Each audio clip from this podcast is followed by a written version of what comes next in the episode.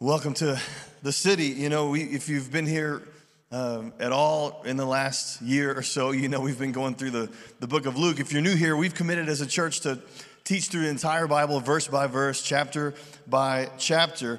Uh, but we're in Luke at the, at the moment, but occasionally we like to, to take a little bit of a break from Luke. Um, there, there's another book of the Bible called Psalms, and there's a bunch of those, and it's going to take a long time to get through them. And so from time to time, we take a, a break and we jump into Psalms. And we're, we're up to Psalm chapter 4 today. If you missed last week, go back and, and listen to it. Jacob did an awesome job talking about Psalm 3 and just David uh, crying out to God in desperation. He was being pursued by his, his son who wanted to kill him. I mean, he was in a little bit of a pickle. And he runs to God and he prays these bold prayers. And we learned that we can cry out to God, and he'll come through to us. He'll He'll come through for us, He'll give us peace. We learn that He'll fight our battles for us when we pray. When we pray, things happen in the spiritual realm, and, and God has the power to change things in our lives, in the physical realm. If we give our burdens to Him, and if we, you know, He, he commands us, don't worry about anything, just, just pray about everything. And the promise is that his peace will guard our hearts and minds as we live in Christ Jesus. And so today we take another step into Psalms uh, chapter 4. And if you, you can go ahead and turn there if you want, it'll be on the screen in a minute if you don't. But the first thing you see when you look at Psalm 4 is, is a little description here. It says, For the choir director. Um, now, I, don't know if you were a, choir person or not. I, wasn't in choir in school. I was in band. I was a, band nerd, and I was I'm very proud of that. I played the trumpet. We're the coolest of the band nerds. Everybody knows that. Um, but I wasn't in choir until the church I grew up in, in Levelland, Texas. It was called uh, First Assembly of God. And I was in the choir there as like a 13, 14 year old adult choir. And we had the widest black gospel choir on the face of the earth. Um, just mainly a bunch of older white people that sang nothing but black gospel music. It was amazing. We did Brooklyn Tabernacle Choir, Kirk Franklin stuff. I, I loved it. And then as I got into ministry, I was at a, serving in a church in San Antonio. I directed a choir. That, that might surprise some of you. Not only did I direct the choir, but I did it wearing a, a suit and tie every Sunday. I had no facial hair. I had no tattoos. It was a different era, okay? I was, I was a little bit of a different person, but I, I directed a choir like I directed a choir, you know what I'm saying? And I had trouble sometimes getting people into the choir. And so, you know, our numbers were kind of down. We weren't uh, that good. And uh, so I talked, I talked to my beautiful wife, Jennifer, into being in the choir. And she did it because she loves me. And I tell people that, and they say, Oh, Jennifer sings? And I usually say, no, she does not. Uh, she does not sing. but sometimes a warm body is better than nothing, you know? Anyway, Psalm chapter 4. Turn there if you want. Uh, if you actually go ahead and stand, we're going to stand for the reading of scripture, and Levi is going to come read our, our scripture for us today. Levi. Well, I'm Levi. I'm an eighth grader at Cooper Middle, and I'm going to read y'all Psalm 4. So here we go. Answer me, answer me when I call to you. O God who declares me innocent, free me from my troubles. Have mercy on me and hear my prayer. How long will you ruin my reputation? How long will you make my groundless accusations? How long will you continue your lies? Interlude. You can be sure of this the Lord will set apart the godly for himself, the Lord will answer when I call to him. Don't sin by letting anger control you. Think about it overnight and remain silent. Interlude. Offer sacrifices in the right spirit and trust the Lord. Many people say, Who will show us better uh, times? Let your face smile on us, Lord. You have given many great joy than those who show abundant harvest of grain and new wine. In peace I will lie down and sleep, for you alone, O Lord, will keep me, keep me safe. Thank you, Levi. You can have a seat. So, Psalm 4. So, this is um, most likely, I mean, there's some uncertainty, but most likely this is written by, by David uh, for a lot of different reasons. One of, one of which is it seems to be closely related to Psalm 3, just in the theme and kind of the language used. Um, some some uh, think it was someone else, they think they're unsure. Some translations say a Psalm of David, maybe yours does. Either way, I'm gonna ref- I'm gonna say David, right? Because to say the psalmist over and over and over will be uh, very annoying. I'm gonna I'm gonna spare you that. But this is another lament. Like, like last week, David is, is lamenting. A lament is a passionate expression of grief or sorrow. I mean, you can hear it in the language, like his heart is broken over something. But he doesn't stay there. He eventually kind of makes turns this corner and expresses just this faith and trust in God, that God is with them in these circumstances. Uh, the, the context of chapter 4 is different, though, than chapter 3. Chapter 3, we learned David was running for his life. This is a little bit different situation. Um, there, there's some kind of natural disaster that has, has, happened. Maybe it's a drought or something. They're in some kind of famine. Uh, but agriculturally, the people are suffering. They're not making their crops. And this kind of thing happened a lot in ancient Israel. And when it did, it tended for some people to, to, to raise questions about God, raise questions about Yahweh, and is he capable or not of providing for his people? And sometimes, for some people, that meant that they, they turned from God. They began to doubt. They turned from God and pursued other things. They, in this particular case, they ran into the arms of, of foreign gods, gods of fertility, false gods. And David's upset about it. So, this little chapter here is divided into three different segments, um, and it's divided by the word interlude, or some, some translations say Selah.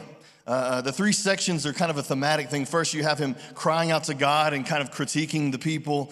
Uh, then he gives some people, those people, some, some wise advice in verses three through five. And then finally, he kind of expresses this confidence in God. So, so we're going to kind of take those sections and, and just break them out and dive deep into it. And then I've got some questions for you at the end. And I'm just warning you, it's not going to be easy. These are going to be convicting a convicting few moments here as we, we really take a look at ourselves. And I'm encouraging you today, uh, uh, be open to it.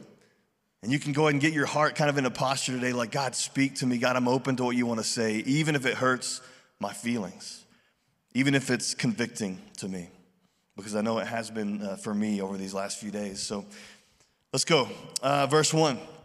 He says, First of all, answer me when I call to you.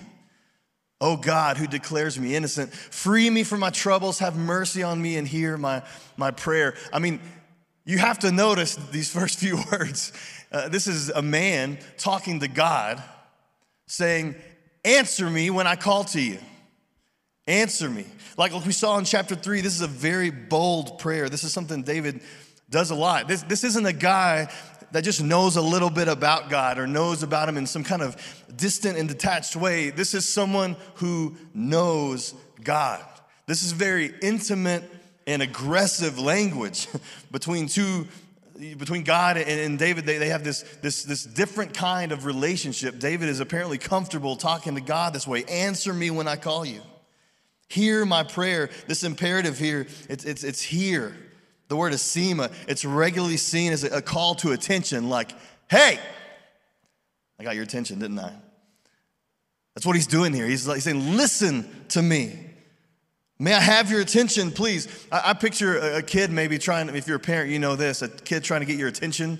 If you're doing something and they're like, mom, mom, mom, whatever. Maybe they, they, they tap you incessantly until you finally say what, or you maybe picture a parent holding a child and uh, the child maybe grab the parent's face and, and, turn their face towards them. This is kind of what I, I sense David is doing. He's saying, Listen, I, I need your attention. Listen to me. You might be thinking, man, that's a, that's a bold move for David to talk to God that way, but this, this is how distressed David is.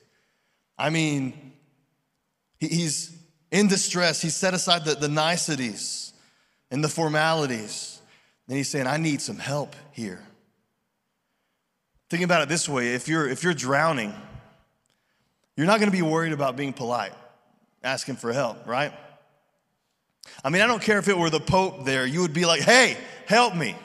I'm drowning. I'm not sure why you'd be swimming with the Pope or why you'd expect him to be the one to help, but you get what I'm saying.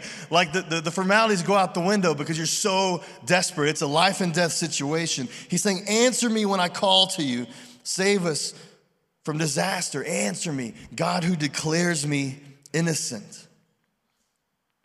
He's saying God has declared him innocent. This, this phrase is more literally translated, O God of my righteousness. It, it assumes God is in this place of, of, judge, where he alone is the one who, who judges David. It's not anyone else. He assesses the situation. He has said that David is innocent. God, you alone are the judge. And he says, Free me for my troubles. Have, have mercy on me and hear my prayer. Free me, have mercy, hear me. These, these three verbs are, are imperatives. Like there's so much, just in the original text here, it doesn't quite translate in, into our English, but there's, there's just so much urgency in these three statements. Answer me, be gracious to me, hear my prayer. He's praying, God, free me from my troubles. God, give me, I need some relief from this distress. I mean, he, he's being closed in upon. He's desperate for, for more room, right? He's just being crushed from all sides. And he, he's saying, I need some relief in my life. Have you ever felt that way? You feel like you're being attacked from all sides, there's just no end. There's no end. It's been going on for a while. And you can see this in his language in verse 2. He says, How long will you people ruin my reputation? Like, how long is this gonna go on? How long will you make groundless accusations? How long will you continue your lies? I love the way he says, You people. How long will you people ruin my reputation? Some people say, uh, some people, some translations say, You sons of men. In other words, not belonging to God. A little background here. David's not just addressing anyone, he's addressing a specific group of people. He's targeting these influential members of, of their society, these people that were in the know, and he's accusing them of misleading the regular folks, the people of God. He's, he's, he's accusing them of, of encouraging them to turn away from God and turn towards these false gods. This is what David is upset about. I know it reads a little different today, but it, he's, he's, he's talking about God's reputation. He's not worried about them saying things about himself that aren't true. He's upset because they have offended the glory of God. They sought solutions to their problems by turning to false gods. And, and what we tend to do when we hear something like that is, man, I would never do that. Oh, really? You mean you don't try to solve your problems by any other way under the sun other than turning to God. You don't try to solve your problems in your, your own strength. You don't turn to things in your life to kind of dull that pain, like alcohol or drugs or sex or addictions or even, even food. I mean, what is it you turn to when the pressure is turned up?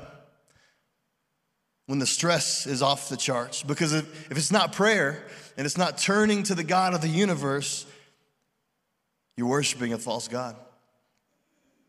You're turning to an idol. And David is saying to them, and I think saying to us, What are you doing? You've gone off track. You're, you're looking for what you need in all the wrong places. And so David gives them some advice. He gives them some, some wise counsel in verse 3. He says, You can be sure of this the Lord set apart the godly for himself. The Lord will answer when I call to him. Be sure of this. This, this word in Hebrew is to know, but it's, it's not just this head knowledge of, of knowing, it's an experiential knowing. He's saying, remember who God is and, and, remember the relationship he has with his people, especially those that have chosen to follow him. See, see, at this point, Israel has been in this covenant, this Abrahamic covenant with, with God for centuries. And he's saying, man, you, you should know better. You know, I, I knew my wife when we got married. I know you're relieved to hear that, but we knew each other when, when we got married. But we'd been dating for five years, right? So when I, when I first met her, I knew of her. And over those five years, I, I grew to love her. And then we, we got married and we just knew each other in a, in a different way. But today, we've been married for almost 23 years. So I know her in a different kind of way now. Why? Because we've had experiences that have shaped us and molded us together, refined us. Like we've gone through things that have kind of fused us together. It, we're something different than we were before. I know her, not just an intellectual knowledge, but, but, but I know I know what she's thinking. I know what she's feeling when, when I just glance at her from across the room because we've been through things together. That's a different kind of knowing. This is the kind of knowing that David is suggesting, like, you should have known. Like, don't you know him? Don't you remember the stories? I mean, they've read the Torah, the stories of God's faithfulness and his, his righteous anger when people turn their backs on him. They, they know better than we know. They, they know what God is, they know what he does. They know about the slavery in Egypt and the plagues and the Passover, where because of Pharaoh's disobedience, the Spirit of God took the life of every firstborn son if the blood of the lamb didn't cover the doorposts. They know about the Red Sea when they crossed on dry land and then they watched the Egyptian army get swept away.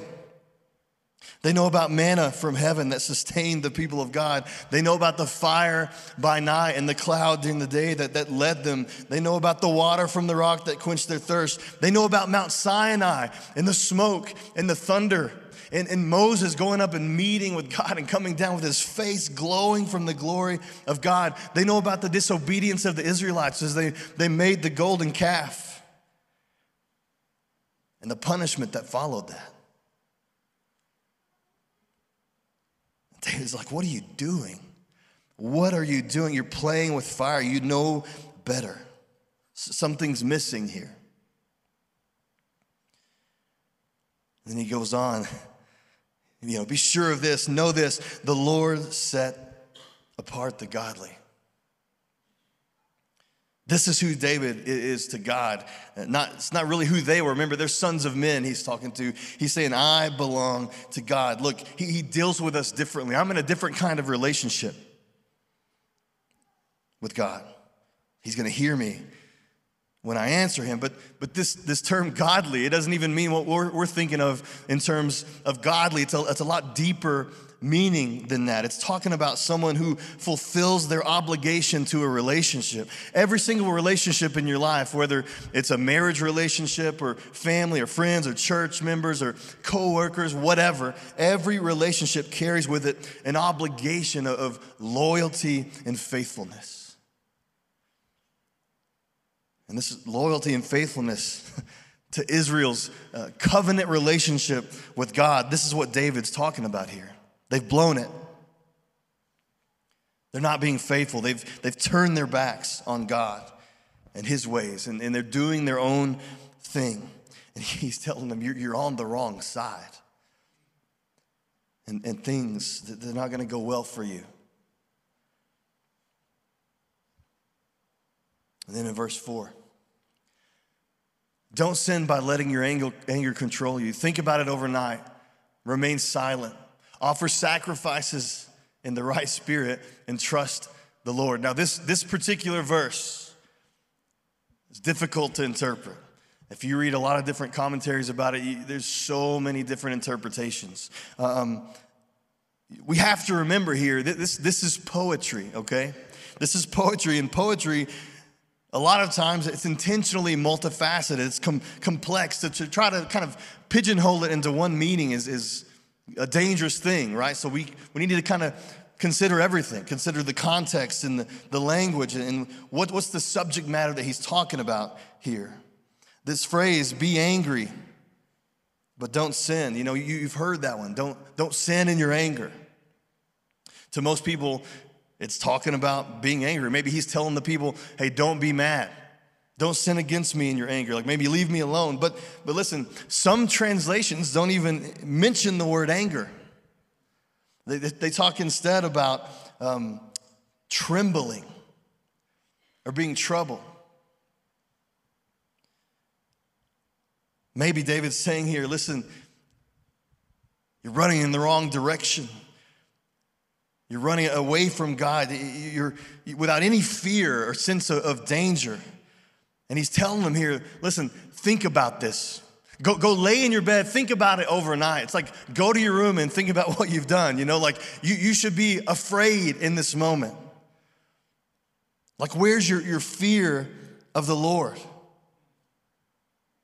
You should be trembling in your bed. And then he says to make the right sacrifice. Make the right, remember the, the sacrificial system in those days where you had to make atonement for your sin and had, there was animals that had to be, be killed for, for your sin. He's saying, make the right kind of sacrifice. He, he's telling them it's, it's, it's, not just all about the, the outward show and checking all the boxes. He's telling them that God looks at their hearts. He's after their, their hearts. This reminded me of, of another Psalm of David, Psalm 51. He says to God, You do not desire a sacrifice, or I would offer one. You don't want a burnt offering. The sacrifice you desire is a broken spirit. You will not reject a broken and repentant heart. Oh God. That's what God is after. He's after a broken spirit. He's telling these people, your heart should break for what you did. God's after your heart. Trust in Him. It's not enough to make these ritualistic sacrifices to God to, to prove somehow that you're in this right relationship with Him. He sees past all of that, He sees down to your heart, to your motivation. They didn't hold up their end of the covenant. He's, he's literally telling them, repent and return to God. He, he wants your heart, and you haven't given it to Him.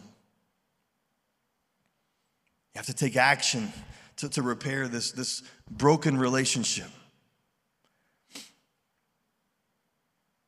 And then this, this last section, he starts talking about his confidence in God. He, he says, Many people say, Who will show us better times? Let your face smile on us, Lord. You have given me greater joy than those who have abundant harvests, harvests of grain and new wine. In peace, I will lie down and sleep, for you alone O Lord, will keep me safe.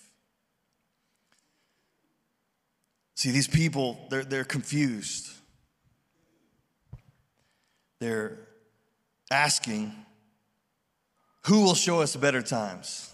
In other words, what's in it for me? God's not coming through for me, so I'm going to turn somewhere else. See, David's digging a little deeper here to the core of their problem. See, they, they think their relationship with God is about what they can get out of it. What's in it for me? Oh my goodness, if, if this isn't us, I don't know what is. We think of our relationship with God in terms of how much He's blessing us or how much pain He's allowing us to go through. We've talked a lot in recent weeks just about our, our me first mentality and this kind of me centered faith and our consumeristic attitude when it comes to Christianity and church. Man, God was sick of it then, and He's sick of it now.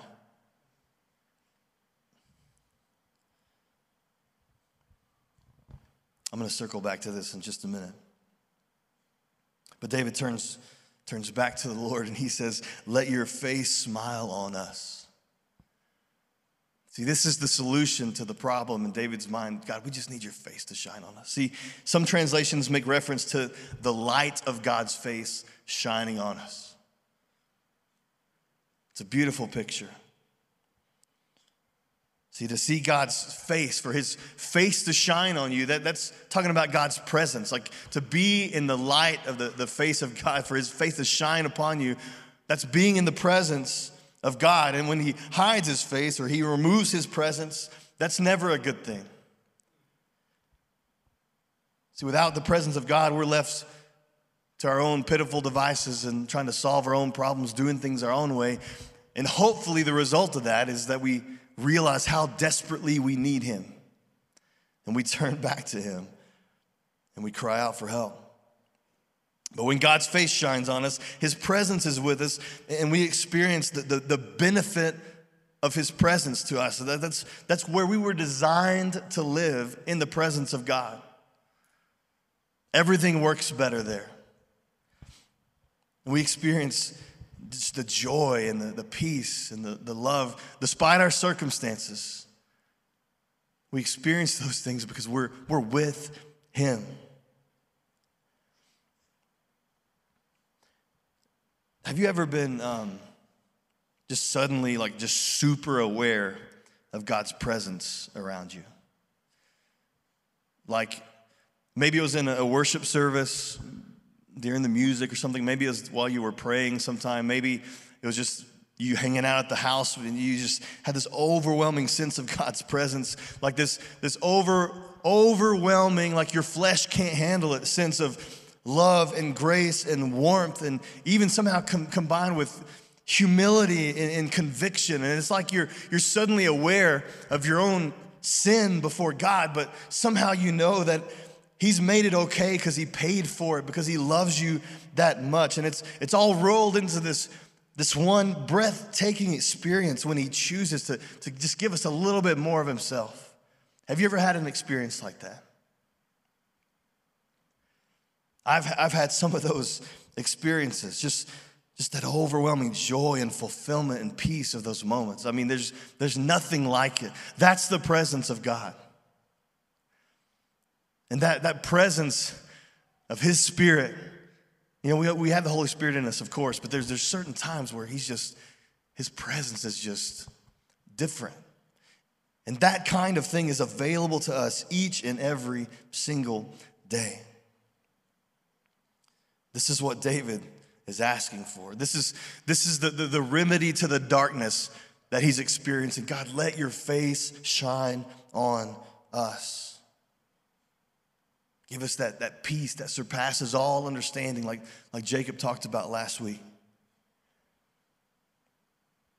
And the result is, remember, this, this is this is one one prayer. Like his, it's not like God snapped his fingers and the crops all grew. Like he's still in this place of despair, but something changes in him where, where he's crying out to God. He's asking for the presence of God. And it's almost like God answered his prayer. Because he says, You have filled my heart with greater joy. God's done something in him that changed his perspective. He's, he says, he has more satisfaction just being in the presence of God than, than if he had all the grain or all the wine that he could manage. What he's saying here, and it's, it's not all about the, the stuff. Uh, uh, it's not just, your blessing isn't just about the wine and the grain or whatever, things going well for me. He's saying the reward here is God Himself, His presence. He's saying is all I need. That's it. That's all. I just want you. I, I don't want what you can give me. I don't want whatever blessings people think they need from God. God, I want your presence in my life, despite the circumstances. That gives me everything that I need. And so, he says, because of this, I, I can lay down and sleep in peace. Oh man, that sounds good, doesn't it? I mean, who doesn't need more peace in their life? Despite all of this calamity and all of these problems and all of the, you know, his heart's in all this anguish, he's like, I've got, the, I've got the presence of God. I can lay down, I can sleep in peace. He's so confident in God, he sleeps. This is the peace that surpasses all understanding. Now, in contrast, remember what he told the people to do. He told them to go lay in your beds and tremble. Think about what you've done. Contemplate, contemplate your decisions and, and, and fear and tremble before the Lord. But David, he's in God's presence. I mean, I mean, the two groups couldn't be further apart. Those are different kinds of relationships with God. And then he says, For you alone, O Lord, keep me safe.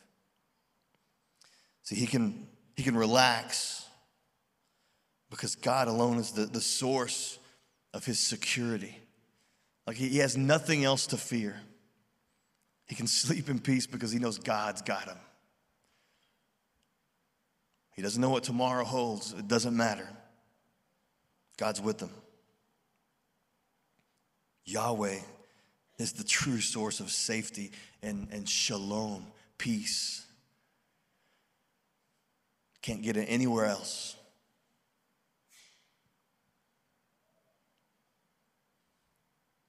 Now, question Do you belong to God? This is kind of a, a, multifaceted question here. I think, first of all, it's a question of eternal security. Do you belong to God? Like, like, are you a follower of Jesus? Are you a son of God, a daughter of God, or are you a son of man, daughter of man? Which, which camp are you in? Because the only thing that determines that is what have you done with Jesus? Do you have that relationship with God, that, that knowing relationship that's not just, oh yeah, I know about God. Yeah, I believe, I believe that Jesus, you know, is the Son of God. Or do you have an experiential knowledge where you've placed your life in God's hands? You have a, a relationship with Him.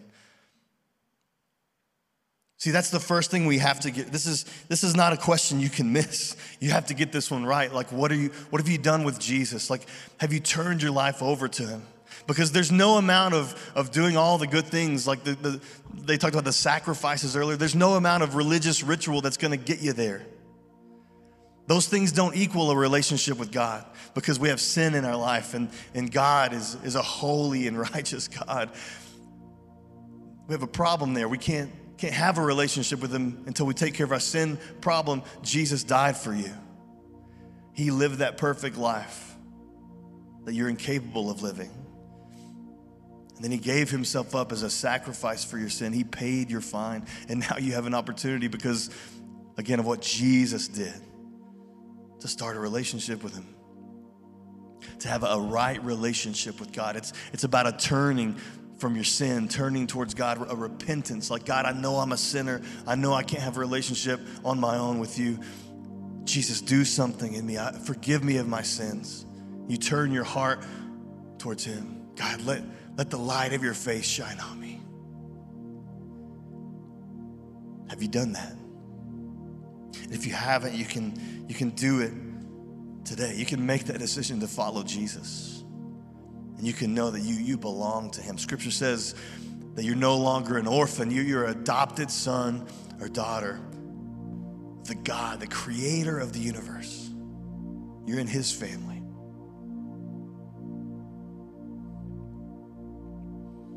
You got to belong to Him. But see, I would ask the same question to the believers Do you belong to God?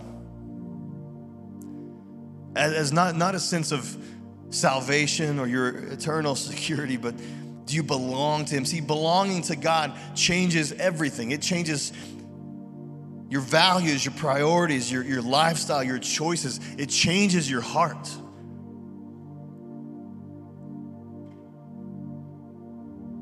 See, like David,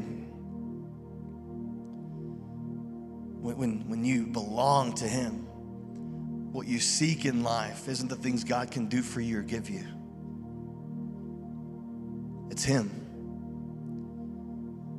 It's His presence in your life.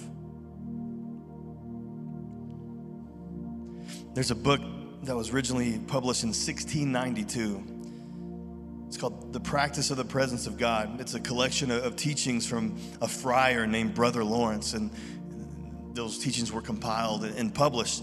one of the commentaries I was reading this week from uh, Gerald Wilson, he said this of Psalm 4. He said, This psalm is actually a call to practicing the presence of God. When Brother Lawrence wrote this small book with that title over a century ago, it offered the shockingly simple insight that rather ordinary persons could experience God as present in the midst of ordinary activities of their lives.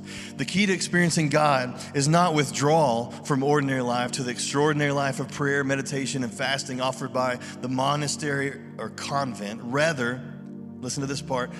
Brother Lawrence suggested the key was to constantly place one's mind and hearts upon God in the midst of the ordinary. And so, to transform one's common duties and activities into uncommon moments of prayer and communion with God. Knowing God then becomes an abiding conversation with the God who is always present and awaits only our acknowledgement of that presence through heartfelt communication with Him. Did you, did you catch that? God's presence is always with us.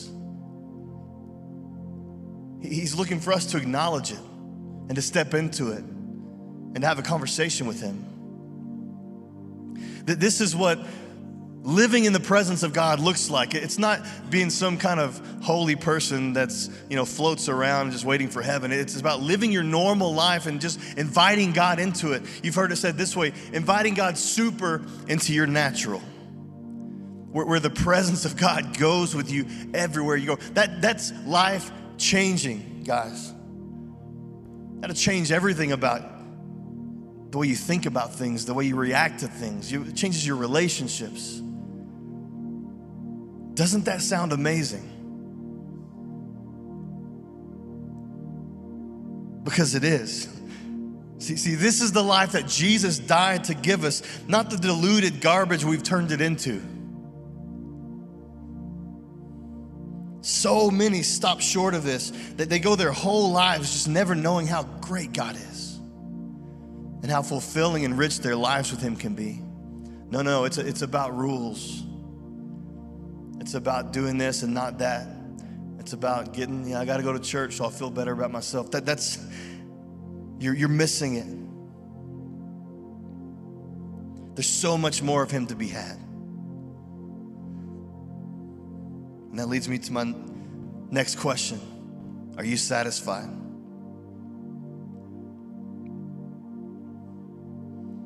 Are you satisfied? Are you, are you, satisfied with your relationship with God? Are you satisfied with what you've experienced of Him, what you know of Him? Do you have all you want or need from Him? Are you happy with just this cursory knowledge of the things of God and what, whatever tiny, minuscule things you've witnessed or experienced of Him? Or do you want more? See, David wanted more.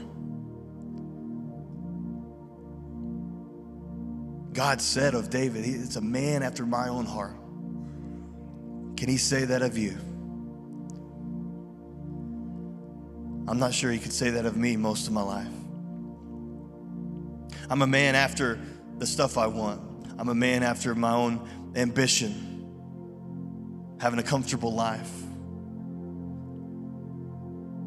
Man, I want to I want to be after him. See, here's the problem. Back to this pragmatic faith we were talking about, the, the, the problem with, with, with people, these people David were talking to when they were chasing after the wrong things and they were asking God, What's in it for me? You remember that part? This is a pragmatic, me centered faith. When we're just about intellectual knowledge and, and just trying to work things out for ourselves, we start equating God's presence in our lives with whatever benefits us. Oh, God wants, to, wants me to be healthy and wealthy and blessed. I want to be blessed, so I'm going to do the things that God wants me to do. And then what the result of that is even our own good deeds are just an extension of our selfishness. We're, we're doing something to get something. What's in it for me? The result is when we experience pain or trouble, just remember when we talked about feeling pressed in all sides, like you're just you're just going through it with that kind of faith, and your, your life kind of gets in a rut, your faith gets dull, gets worn out, we start thinking maybe God is distant from us, removed from us, and we say, Yeah, yeah, I, I tried that, and it didn't work for me we turn to other things. As if everything revolves around our own experience and our truth and what we think is best for us. See, when we start searching for what does work for us, we start searching for things that work and to make us happy, we're turning to false gods. And we seek a lie, we chase it down, we try to, to fight off that, that drought and that famine in our life by chasing other things, filling that void in our lives with everything else under the sun. We talked about alcohol or sex or addictions, and you might be like, come on, that's not me. Well, what about food or TV or a relationship with your spouse or, or your kids? And there are million activities and sports or whatever, even, even religion. We, we try to fill that void with everything else, chasing something. And we're running from the one that created us, that loves us, that has a plan for us, that has the answer to every question you could ever ask. Can I tell you a hard truth? you're not the center of the universe. God doesn't owe you anything. Everything doesn't exist for your pleasure. God certainly doesn't. In fact, did you know God doesn't really even care about your comfort? You don't hear that in church very often. God's not concerned with your comfort, He wants your heart. And He'll put us in positions sometimes to, to make us extremely uncomfortable, or He'll let us put ourselves in positions that make us extremely uncomfortable so that we'll look to Him. He doesn't care about your comfort. I'm pretty sure the martyrs that died defending the gospel weren't comfortable as they were tortured and beaten, crucified, beheaded, boiled alive, skinned alive, burned alive. That's not comfort. But you read their writings, and men, they knew God. And they had everything they could ever want. They had the peace of God, the joy.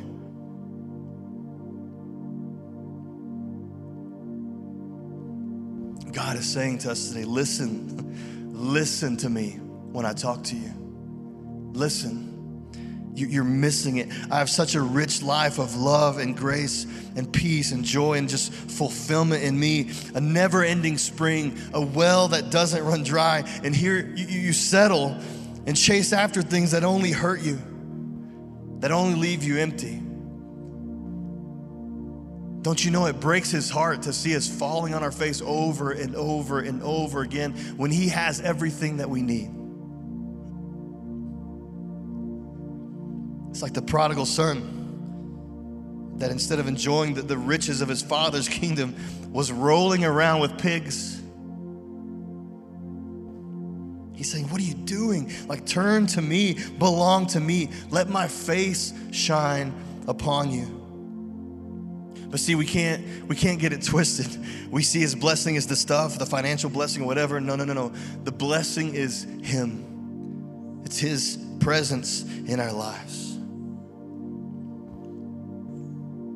The, those sections of Psalm I was talking about were broken by the word interlude. Most translations use the, the term Selah. Selah. Selah means, it's a musical term that means to pause, to get quiet, to reflect, to contemplate. It's kind of what David was suggesting that these influencers influencers do like like go lay in your bed and be quiet. Think about things. We don't like quiet. I, I don't like quiet because it's it's uncomfortable. We're afraid of it.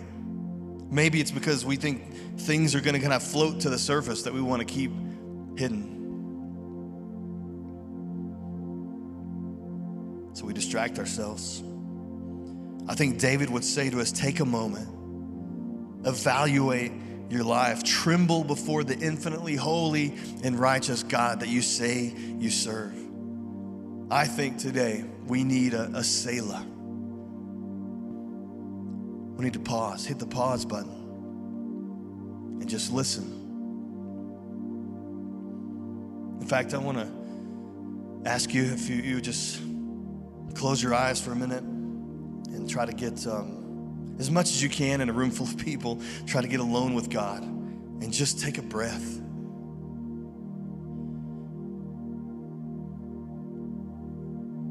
Just block out distractions and, and listen in the silence.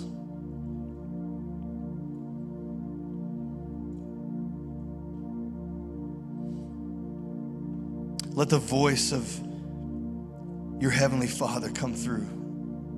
Don't drown it out.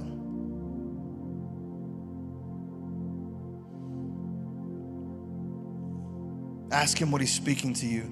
Ask Him if you're, you're settling for something less. Ask Him if you really do, do have the right intentions. Ask Him if He has your heart.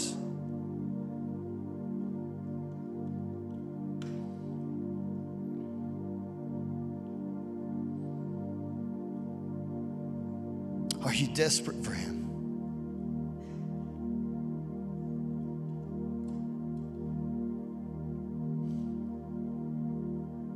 See, we need to pray bold prayer, prayers like, like David prayed. I mean, be honest with God, He already knows.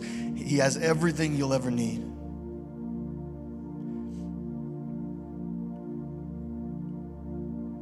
What is He asking of you?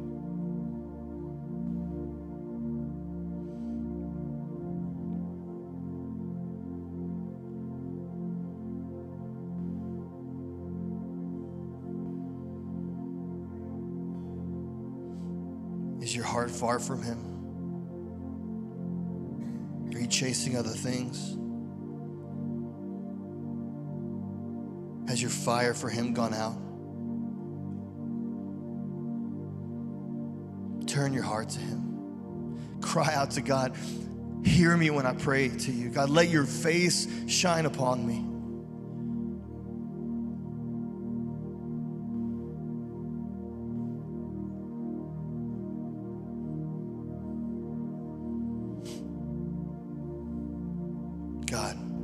Help us to, to trust in you with all of our hearts. We don't want to lean on our own understanding. It's not about us.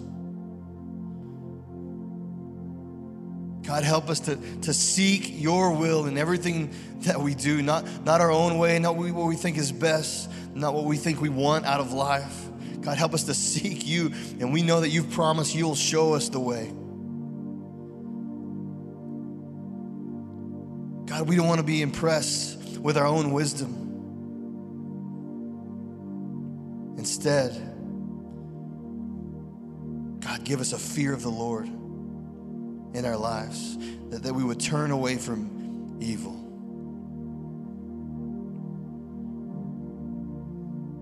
God, we, we, we don't reject your discipline in this moment. We don't want to be upset with you for correcting us because we know that you correct the ones that you love just as a father corrects a child in whom he delights. So we crawl up in your lap, God. We turn your face towards us and we say, Hear me. God, restore to us the, the joy of our salvation. And teach us, God, how to, how to take your presence with us in our everyday, normal lives. We want you not what you can do for us, not what you can give us. God, we want